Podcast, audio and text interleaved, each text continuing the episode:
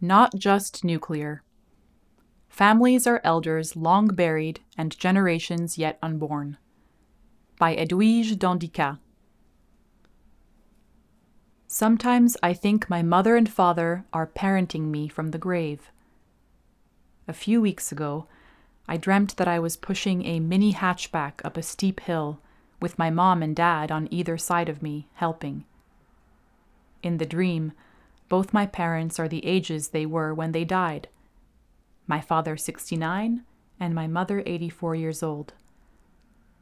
After Sisyphean effort was exerted toward getting the car to the top of the hill, the three of us celebrated by contemplating the magnificent view of a beautiful green meadow below. It was close to the sixth anniversary of my mother's death, and I often found myself grieving for her in my dreams. The Sisyphean twist, though, was new. Though Sisyphus, the dishonorable king of Corinth, twice cheated death, it turned out that he couldn't cheat life.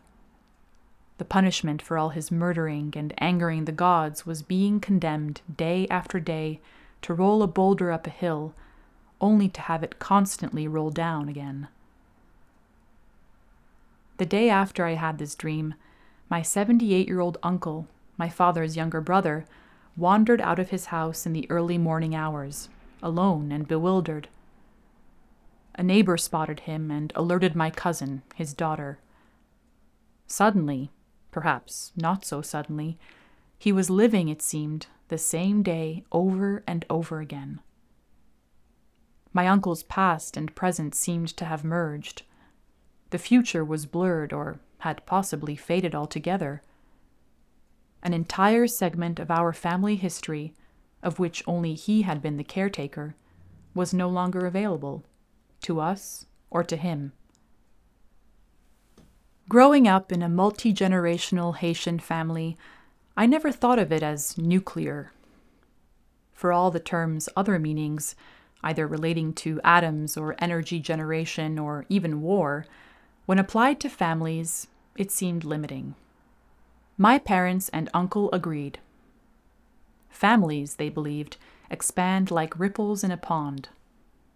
Besides, migration forces you to remake your family as well as yourself. Family is not only made up of our living relatives either. It is elders long buried and generations yet unborn, with stories as bridges and dreams as potential portals. The idea of my parents communicating from a great distance is not new to me. When my mother and father moved to the United States from Haiti in the 1970s, both to escape a brutal dictatorship and to look for work, they left me and my younger brother behind, in the care of another uncle and his wife. From the time I was four till I was 12, my parents and I communicated via letters, a weekly phone call, and cassette tapes carried by friends and acquaintances between Brooklyn and Port au Prince. I was one of half a dozen children whom my aunt and uncle cared for while our parents were working in other countries. This is what family was supposed to do to help with things you couldn't always do on your own, including raising your children. This is what many families are still doing. While mothers and fathers are incarcerated or held in immigration detention centers or fighting opioid or other addictions, family members fill the gap. Family, as my now silenced uncle used to say, is whoever is left when everyone else is gone. It is whoever is cleaning up at the end of the party or the funeral repast it is that person whose one nod might comfort you more than hundreds of words from someone else. Family members share and carry your memories with you. I feel an immeasurable sense of loss when I think of how family members are disappearing from my uncle's mind. Day by day, he has fewer and fewer faces left on which to project his lifetime of memories. I keep wondering if he dreams and what he might be dreaming about. His own dead parents and siblings? His childhood home in the mountains of southern Haiti? his years spent as a factory worker, cab driver, and car service owner in New York City, his five sons and daughters, the Bible verses he has recited throughout his life, the final years he'd imagined as a proud grandfather, embraced by a large brood of grandchildren, possibly even great grandchildren? Perhaps his dreams are vivid, like movies of his own making, but he's probably also experienced hallucinations and night terrors. Like a lot of dementia patients, he might also be suffering from sundowning, evening agitation, and restlessness when familiar shadows grow mysterious. Could he be confused at sunrising too, driven by dreams into the street at dawn?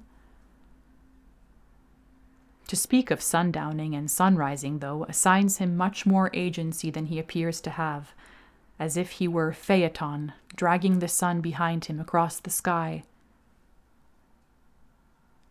When my parents were dying, my father of pulmonary fibrosis and my mother of ovarian cancer, it was their bodies that failed them. During their final days, they were both able to communicate and get plenty off their chests, as they liked to say. My mother might call a loved one and settle a dispute, explain, or apologize. My father would reminisce or advise telling long stories from which he hoped my brothers and I would learn important lessons to pass on to our children and they to theirs. One of my father's stories was about knowing when to leave. When my father was a young man in Haiti, he worked in a shoe store often frequented by the henchmen of the dictatorship. These paramilitary men, the Tonton Macoute, would walk into the store grab the best shoes off the shelf, and walk away, and there was nothing either my father or his boss could do about it. My father got a knot in his stomach whenever one of these men walked in, fearing that one day he might feel compelled to resist and get shot. That's when he decided he not only had to leave his job at the shoe store, but leave Haiti in order for his family to have a more stable and peaceful life. One of my mother's stories was about regrets. After my mother left my younger brother and me in Haiti, she constantly felt like a terrible mother who had abandoned her children. Eventually, though, she felt she was mothering us from afar.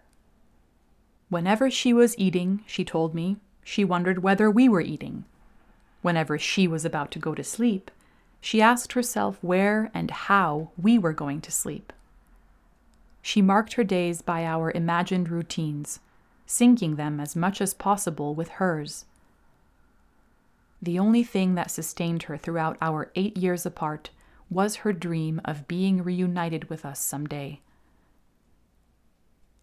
This was one of the reasons both she and my father worked two jobs each at times to make our lives and the lives of our two U.S. born brothers a lot easier than theirs had ever been. My uncle might no longer recall his early struggle days.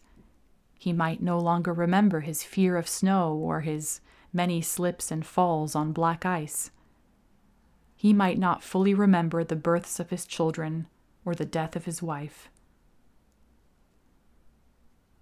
Family legacies, my father used to say, are not only about traditions and values passed on from generation to generation.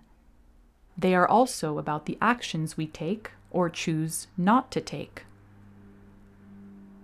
In the mountain village where my uncle and father were born, a single deed could mark or stain your family's reputation for generations, placing you in a hierarchy that, if only enforced by gossip or shame, might still decide the fate of your progeny.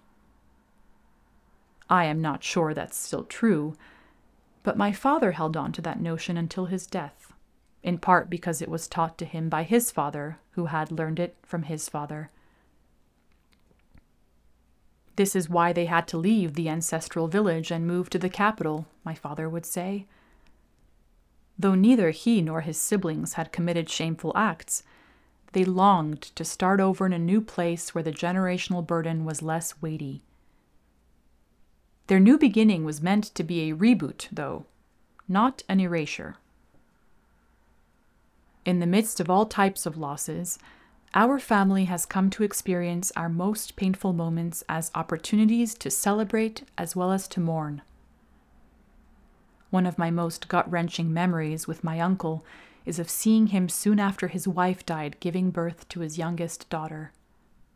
Though he was heartbroken, he also looked relieved that out of that terrible tragedy had emerged a beautiful little girl. When he was finally allowed to bring his daughter home, my parents and I went to visit them. My tiny infant cousin was curled up in her crib, sucking her index and middle finger intently as though she were nursing. My parents and I looked down at her in amazement. She looked so fragile that we were afraid to pick her up. Go ahead, my uncle told me as if reading my thoughts. She's not going to break. She has life in her. In Haitian Creole, he said, Li gain la vie non li, which he also meant in a spiritual sense. There is life in her, not something we were necessarily taking for granted. My uncle might have also said, She has come a long way to be here. She has traveled very far to reach us. I picked up my baby cousin and held her close. Her eyes kept fluttering as she half giggled and smiled. My uncle was right. There was plenty of life and spirit in her. She had been at that intangible crossroads where she entered this world as her mother abruptly exited. She was filled with both joy and pain. In Aztec mythology, women who die during childbirth are considered fallen warriors. These women are also believed to travel with the sun throughout the latter part of the day, settling into sundown. My baby cousin's sunrise was filled with stories of battles and triumph. Though her presence was also an absence, she represented as much what we had gained as lost. And my uncle had been there to witness it all. That night, holding his daughter, my uncle told us that he felt as though he had gone into the jaws of hell and yanked her out. It was something that he was also willing to do over and over again, if needed, he said.